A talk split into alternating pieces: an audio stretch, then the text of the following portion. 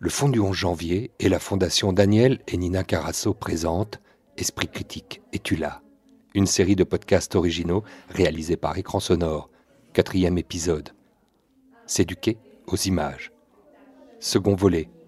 Avec Cartooning for Peace, réseau international de dessinateurs de presse engagés qui combattent avec humour pour le respect des cultures et des libertés. Au micro, Alexandre Hérault. Ce qu'on retiendra de cette journée, c'est d'abord la foule immense, unie, parfois émue et parfois joyeusement bruyante. La spontanéité d'une foule anonyme, le peuple de France dans toute sa diversité s'est levé aujourd'hui.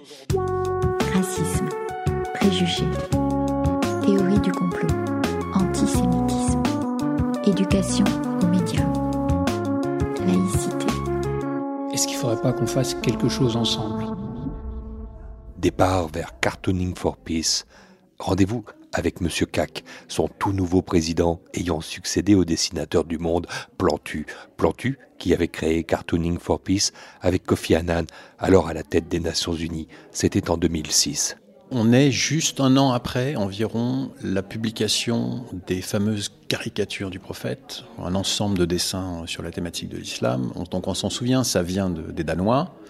Il y a un numéro spécial euh, qui en fait est fait au départ presque de manière potache pour répondre à un éditeur qui disait ah bah, de toute façon moi j'avais envie d'avoir un ou deux dessins sur telle thématique l'islam et personne veut en faire et donc du coup euh, personne veut en faire parce que c'est dangereux parce que déjà à l'époque on se disait hein, et donc ils dit on va faire un numéro spécial, on va vous prouver que si on peut, nous les Danois, donc ils le font. Et puis euh, je ne vais pas vous refaire toute l'histoire, mais certains de ces dessins ont été sortis du contexte, qui était un contexte satirique, moqueur, caricatural. Ils ont été sortis du contexte et ont provoqué dans des pays euh, musulmans des émeutes où il y a même eu des morts plusieurs centaines de morts. Et le climat international s'est enflammé, donc il y a eu toute une polémique, c'est monté au niveau diplomatique. Et là-dessus, vague de solidarité de la presse européenne, dans laquelle il y avait Charlie. D'ailleurs, en France, on vocalise sur Charlie, mais il y avait d'autres titres français, dont Libé, il me semble, à l'époque, qui avait publié les mêmes caricatures pour dire non, nous on est solidaires, ça c'est la liberté d'expression. On les aurait peut-être pas nous publiées dans notre ligne éditoriale, mais là par solidarité, il faut montrer que ceux qui souhaitent publier ce genre de dessin peuvent le faire. Et donc émoi international, ça monte au niveau diplomatique. Il y a, euh, avec Plantu et Kofi Annan, se rencontrent dans une discussion sur ce sujet, justement. Et à partir de là, euh, Kofi Annan dit qu'il ne faut pas en rester à une rencontre, une conférence, il faut continuer, il faut faire quelque chose. Et Jean euh, décide de créer Cartooning for Peace. Parce qu'après, euh, pendant 16 ans, euh, Plantu euh, part avec son, petit stylo sur le dos, comme, comme s'il fallait l'affirmer partout, sur ce combat. Et vous voyez évoluer, vous, en tant que dessinateur, CAC, avant de prendre cette responsabilité, de lui succéder, toute une série de débats, plus ou moins contradictoires, mais surtout un climat qui ne se calme pas. Non, alors euh, c'est quelque chose que je, trouve assez paradoxal. Euh, effectivement, d'abord on a donc une période de 10 ans pendant laquelle Cartooning for Peace met en place son travail euh, sous plusieurs axes. L'objectif, c'est la liberté de la parole, l'acceptation des opinions différentes, et donc finalement le vivre ensemble. Au niveau international, c'est un objectif assez dingue pour une petite association, basée à Paris mais internationale, qui aujourd'hui rassemble 200 dessinateurs du monde entier. Et donc d'entrée de jeu, on a déjà tous les axes qui sont aujourd'hui nos axes de travail, dès le départ de l'association. Qu'est-ce qu'il faut faire pour ça? Bah, Il faut mettre en avant le dessin de presse. Alors c'est à travers le dessin de presse, hein. c'est la particularité de Cartooning for Peace. C'est pas la liberté d'expression en général, la en général, c'est par le dessin de presse, donc le promouvoir, accompagner les dessinateurs euh, de chacun dans leur pays pour qu'ils puissent du plus possible être libres de s'exprimer. On a, la promotion du dessin de presse en tant que travail, on a la pédagogie, c'est-à-dire utiliser ce support qui a l'avantage, notamment pour les jeunes, d'être euh, plus lisible. C'est du dessin, c'est une image, plus facile qu'un texte à faire appréhender par des jeunes. Ça peut être universel, il y a beaucoup de dessins de presse, il n'y a même pas de bulle. Donc là, vous pouvez vraiment, euh, même à, même à l'étranger, il n'y a plus de question de traduction. Utiliser ce support pour faire s'exprimer les jeunes, les détenus, on va aussi dans des prisons, euh, les faire s'exprimer sur bah, le sujet qu'on va leur faire traiter, mais le but derrière ça, c'est libérer la parole, être capable d'écouter des opinions différentes, c'est tout ce qu'on fait. Donc la pédagogie, qui est un volet absolument central de ce qu'on fait nous, en France et dans le monde, et la protection, on va dire, le plaidoyer, c'est-à-dire la défense des dessinateurs qui, ce qui n'est pas tout à fait notre cas dans les démocraties, eux sont en danger, mais à des niveaux de danger autres que se faire euh, menacer de mort, ce qui est déjà pas mal, ce qui peut nous arriver en France. Mais eux, ils sont à des niveaux de danger où les mecs disparaissent. C'est-à-dire, tout d'un coup, on n'a plus de nouvelles, et puis on apprend qu'ils sont incarcérés, au mieux, que leur matériel a été confisqué, qu'ils peuvent plus travailler, euh, certains doivent s'exiler. euh, et donc, nous, on suit ces dossiers-là. Il y a d'autres associations humanitaires qui sont en charge d'accompagner ces réfugiés politiques quand ils quittent leur pays. Mais Cartooning, pour ce qui est des dessinateurs de presse, accompagne aussi ce mouvement. Et donc, dès le départ, si vous voulez, il y a l'ensemble de ces actions, mais je dirais que l'échelle a été complètement modifiée à partir des attentats de Charlie Hebdo, puisque là, évidemment, la problématique des caricatures de Mahomet de dix ans avant, c'était quand même progressivement essoufflé, on va dire. Et bien entendu, euh, les massacres euh, relancent complètement ce, ce débat, que ce soit au niveau français ou au niveau mondial. Eh bien, on l'a bien vu en France, pendant plusieurs mois, on a parlé laïcité, islam et république, euh, qu'est-ce qu'on fait, etc. Et donc, bien entendu, malheureusement, toujours sous le tropisme des relations entre l'islam et la liberté d'expression, finalement, c'est-à-dire qu'on a tendance à focaliser là-dessus. Euh, les activités de cartooning se sont démultipliées parce que le nombre de sollicitations a considérablement augmenté, que ce soit des établissements scolaires, que ce soit des lieux de détention, que ce soit de tous les endroits dans le monde où on voulait parler de ces sujets, où vous avez une association de référence pour ce qui est du dessin de presse qui est Cartooning for Peace, en tout cas au niveau international, euh, qui donc appelait à venir s'exprimer, participer, euh, former des dessinateurs, euh, à faire des ateliers, à intervenir en conférence, etc. CAC, Monsieur le Président, on quitte les locaux du 9e arrondissement pour aller euh, à Auxerre, rejoindre Mikaya, l'un des quelques 200 dessinateurs qui participent à Cartooning for Peace.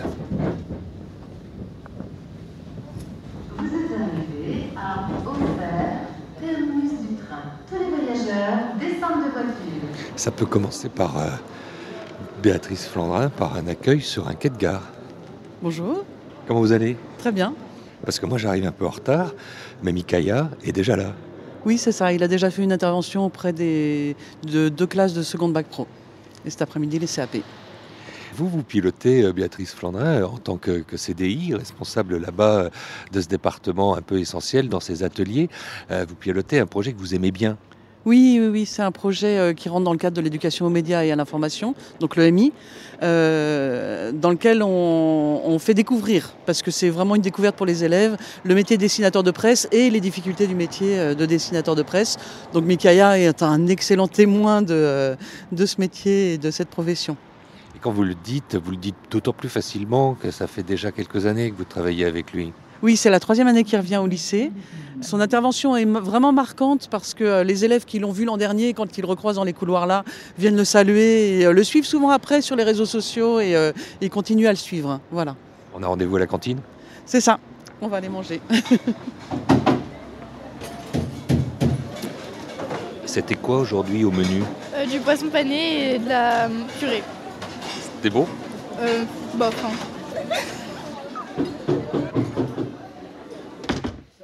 Il y a ceux qui sont à la cantine là en train de finir leur, leur repas, Mikaya. Euh, poisson pané aujourd'hui et cuisse de poulet. Cuisse de poulet, ça a été, ça a été cuisse de poulet pour moi. Et euh, vous êtes que de visite ici, hein, qu'on le se dise. Ah bah, je suis de visite. Oui, bah, comme je suis né en Tunisie, justement, j'ai beaucoup mangé de poisson et très peu de panure, c'était ça. Euh, donc je suis un peu nostalgique du bon poisson. Et puis on est dans la salle où les profs se réunissent pour manger, donc on est en compagnie de, de quatre professeurs autour de nous. Euh, c'est un milieu que vous arrivez aujourd'hui peut-être mieux encore à comprendre, surtout au niveau des enjeux, puisque c'est ça qui vous réunit finalement. Il y a cinq ans de ça, est arrivé une chose, qui a changé définitivement le cours du dessin de presse, c'est les attentats de Charlie. Parce que là, des gens sont morts en plein cœur de Paris. Et là, ça a changé un peu la donne sur plein plein d'aspects. Et entre autres sur un aspect, c'est qu'à un moment donné, au bout de quelques temps, l'éducation nationale s'est tournée vers Cartooning for Peace en demandant, voilà, est-ce qu'il y aurait des dessinateurs qui accepteraient, en plus de leur travail, de venir euh, un petit peu faire de pédagogie avec les élèves, euh, essayer de, de rentrer en contact avec eux et de discuter. Et on a été un peu de façon empirique euh, là, là. Et depuis cinq ans, voilà, certains dessinateurs acceptent de le faire, dont, moi, parce que c'est très important. Et en même temps, c'est passionnant parce qu'on voit qu'il y a une vraie demande et il y a aussi beaucoup, beaucoup de questions. Et euh, effectivement, notre travail est d'essayer un petit peu d'interroger, de, voir, de connaître ce qu'ils qu'ils pensent de tout ça.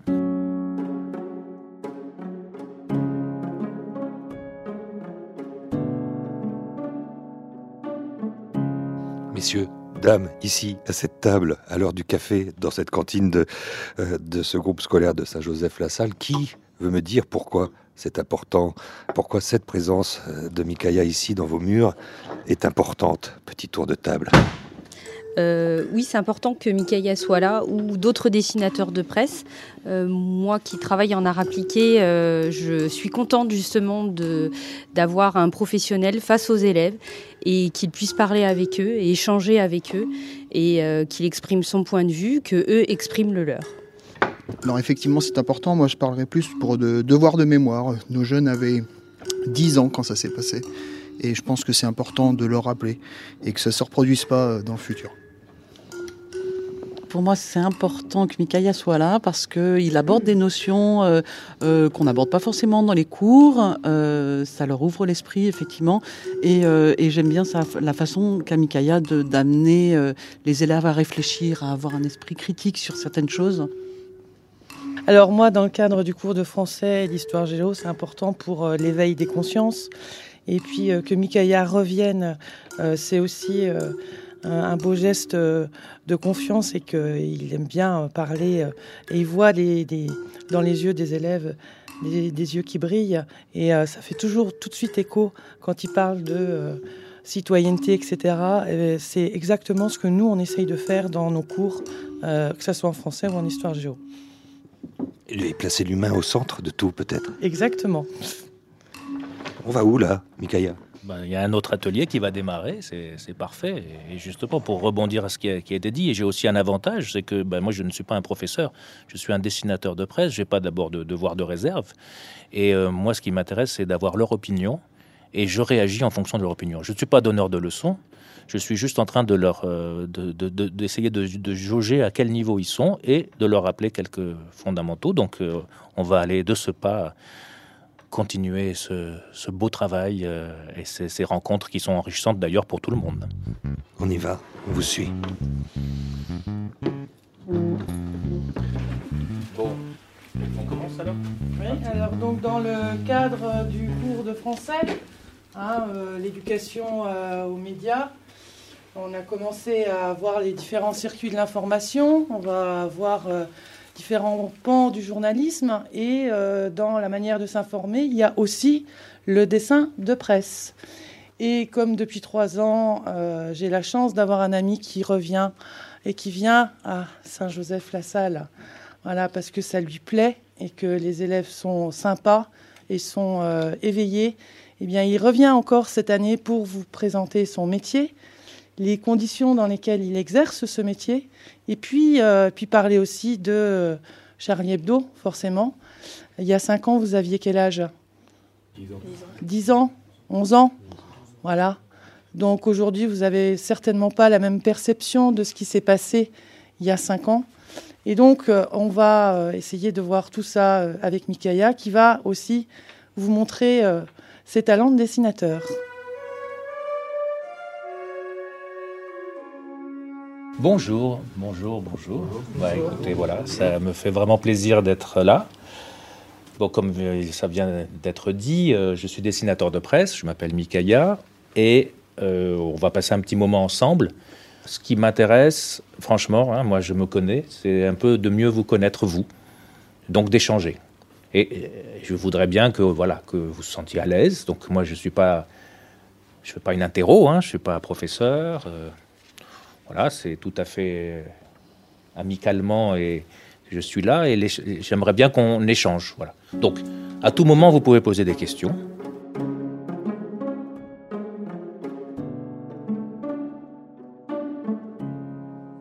Qu'est-ce qu'il faut selon vous convoquer de plus profond quand on est dessinateur de presse et qu'on va s'adresser à des jeunes pousses? Ce qui est euh, passionnant en ce moment dans l'évolution de ce travail de, pédagogie sur euh, la liberté d'expression, euh, le vivre ensemble en direction des jeunes, c'est qu'évidemment, eux, ils sont nés dans un monde numérique qui est à la fois riche de promesses complètement inouïes en matière d'échanges, de rencontres, de gens du monde entier auxquels on peut montrer nos œuvres, qui vont les découvrir. Eh bien, euh, on, dit souvent un grand pouvoir, grande responsabilité. C'est exactement le principe du monde numérique. C'est-à-dire que vient avec cet océan de merveilles, vient aussi euh, des tempêtes de, de conflits, d'informations tronquées. C'est ce monde qui nous permet à la fois d'avoir accès au savoir universel, nous permet d'avoir aussi accès au bidonnage universel, si vous voulez. Donc, et donc vous avez, nous, par rapport à ces jeunes, on a ce premier travail mine de rien, qui au départ n'est pas forcément le fondement de l'association, qui est de leur dire, mais décrypter une information, c'est quoi? Donc nous, on leur apprend par le dessin. Le dessin provoque une première impression, mais parfois, quand vous travaillez sur le dessin, vous vous rendez compte qu'il y a peut-être deux, trois autres choses à comprendre dans ce dessin. Donc on leur apprend ça. Comment traiter une information? Et puis la deuxième chose qui, est, euh, on devrait, à partir du moment où on a accès à toutes les opinions du monde, se dire, bah du coup, on est très habitué maintenant à savoir qu'il y a tel groupe de personnes qui pensent plutôt ci, plutôt ça. Mais non, on l'a vu avec le fonctionnement des algorithmes. On est tous progressivement en train de s'enfermer dans des bulles de contact, nos réseaux, qui finalement pensent à peu près tous comme nous. Et tout d'un coup, euh, on découvre qu'il y a des gens on se rend compte qu'on on même qu'on est majoritaire. Tout le monde pense comme nous finalement. On se dit c'est génial, en fait tout le monde partage mes idées, puis du coup on a du mal à comprendre pourquoi le monde ne fonctionne pas en ce moment. On a du mal à comprendre le résultat des élections, et puis en fait c'est parce que chacun, chacun de ces groupes est enfermé dans sa propre bulle, et quand il est confronté à une opinion qui diverge, il va absolument plus la tolérer. Donc finalement la multiplication des opinions disponibles n'a pas fonctionné, en tout cas pour ce qui est de notre niveau de tolérance on a tendance à se braquer de plus en plus. Alors, c'est pas vrai de tous les internautes, mais c'est vrai d'une partie d'entre eux qui vont se braquer extrêmement violemment dès qu'une opinion ne correspond plus. Et c'est pas juste qu'ils vont contredire, c'est qu'ils voudraient bannir cette opinion. C'est-à-dire qu'ils voudraient qu'elle ne soit plus présente du tout. C'est de la censure euh, provoquée par, je dirais, les citoyens eux-mêmes, en fait. Et donc, c'est un travail qu'on doit vraiment faire auprès des jeunes, c'est de leur dire il y aura toujours sur une planète de 7 milliards, demain 8, 9, 10 milliards d'habitants, il y aura toujours toutes les opinions qui seront disponibles, donc forcément des opinions qui seront opposées aux tiennes. Ce qui est intéressant, c'est de savoir comment cette personne arrive à cette opinion, le chemin qu'elle a parcouru pour arriver à cette opinion, parce que si tu comprends ça, éventuellement tu as une petite chance de la faire changer d'avis, mais même si tu ne peux pas la faire changer d'avis, au moins tu as compris le cheminement qu'elle a fait, et tu vas mieux accepter comment des opinions différentes se forgent, et comment la tienne et la sienne vont pouvoir être compatibles pour créer un vivre ensemble. Et c'est en, ce moment, c'est pas tellement l'ambiance. En ce moment, l'ambiance, c'est vraiment qu'il faut avoir une opinion blanche ou noire. C'est très basique. Il faut forcément être dans l'un des deux camps. Et c'est incompatible. L'une des deux devra disparaître. Cabu fait ce dessin qui lui a valu la mort. Le titre Mahomet débordé par les intégristes. On voit Mahomet qui se, se prend la tête dans les mains. C'est dur d'être aimé par des cons. Qu'est-ce que vous pensez de ça? Bah, ils pensent que ceux qui se font sauter, bah, bah ils agissent pas correctement en fait. C'est pas ça la religion. Petite question, est-ce que là, Cabu est en train de traiter les musulmans de cons? Bah non, seulement les extrémistes, enfin les intégristes du coup. Comment on sait que c'est les intégristes simplement? Parce que c'est marqué dans le titre. Bah oui. Vous savez le nombre de personnes à qui je montre ça et qui disent eh, Monsieur, regardez, ils traitent les musulmans de cons. ils vont pas, jusqu'au bout des choses. C'est juste les islamistes. Eh oui, si Cabu avait écrit Mahomet débordé par les musulmans, que c'est dur d'être aimé par des cons. Ah, là, par contre, et là, eh ben, bien sûr, il ne l'a pas fait. Qu'est-ce qu'a voulu dire Cabu Et d'ailleurs, la majorité des dessinateurs qui ont fait des dessins où on a représenté Mahomet, c'était pour dire, soyons réalistes, en plus quand on connaît un peu, même si on peut discuter, mais enfin globalement, il y a des versets, des sourates en tout cas dans le Coran qui vous disent si on tue un homme, on tue l'humanité. Donc euh, c'est une chose très importante. Euh, euh, là, ce que dit Cabu en réalité. Vous imaginez? Il dit mais c'est pas des vrais musulmans qui font ça. Ils, se servent de la religion musulmane pour faire des choses qui sont incroyablement horribles. Donc là, il est plutôt en train de rendre hommage justement à qui? Cabu en traitant les intégristes de cons. Il rend hommage à qui? À ceux qui adorent Mahomet, c'est-à-dire aux musulmans. Est-ce que c'est un dessin contre les musulmans? Bah non. Bah non, c'est très clair. Hein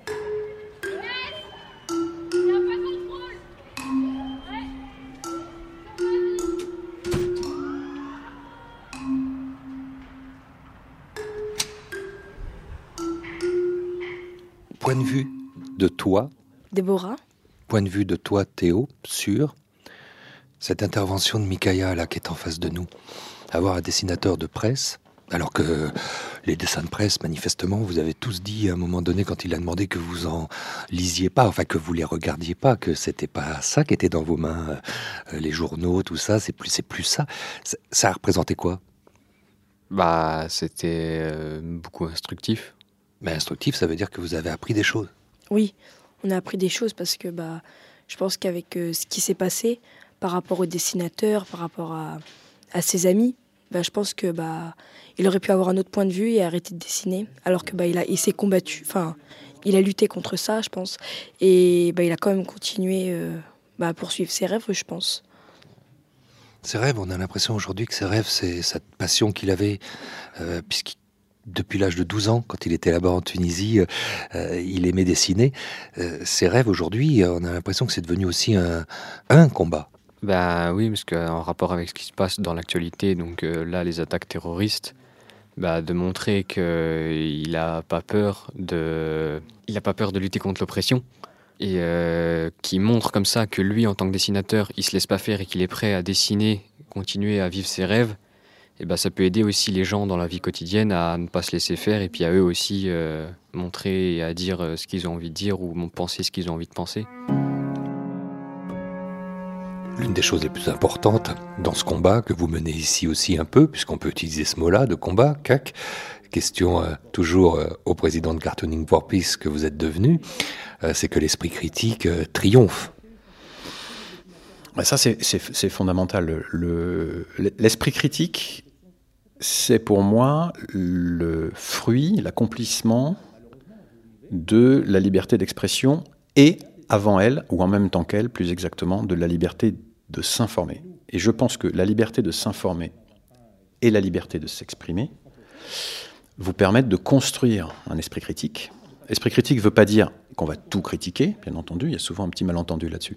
L'esprit critique, c'est la capacité, avec des informations qu'on a emmagasinées, d'analyser soi-même un sujet et de former sa propre opinion de façon indépendante. C'est ça, c'est l'indépendance d'opinion.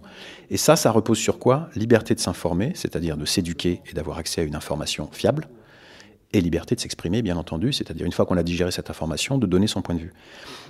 Et pourquoi c'est fondamental? Parce qu'en fait, pour moi, ce sont des libertés qui viennent avant les autres en termes d'importance. Ce sont les mères des libertés. Pourquoi? Parce que si vous n'avez pas accès à ça, c'est-à-dire une information qui est fiable, une éducation, une éducation, à l'éducation, l'information et la liberté de vous exprimer, si vous n'avez pas ces libertés-là, toutes les autres sont compromises. Parce que le jour où, en tant que citoyen, vous allez mettre votre bulletin dans une urne, vous allez participer à une décision, vous allez dans une entreprise vous-même participer à des décisions, ou dans votre quartier, si c'est sur la base d'informations qui sont fausses, si c'est sur la base d'un point de vue que vous n'avez qui n'est que partiel, parce qu'en réalité, vous ne connaissez pas le fond de l'affaire, le fond des éléments, etc., toutes les décisions que vous allez prendre qui concernent nos autres libertés, de circuler, euh, de, s'aimer, de voyager, de, toutes les libertés qu'on peut, de se nourrir sainement, de vivre, toutes les décisions que vous allez prendre sont en fait erronées. Vous n'êtes pas libre, vous pensez être libre, mais vous n'êtes pas libre. Et donc, il faut revenir à ce principe de base. C'est absolument fondamental de forger un esprit critique. Et le but de travailler sur la liberté d'expression, c'est pas de forger des opinions. Au contraire, c'est d'apprendre aux gens à, à se forger leurs propres opinions.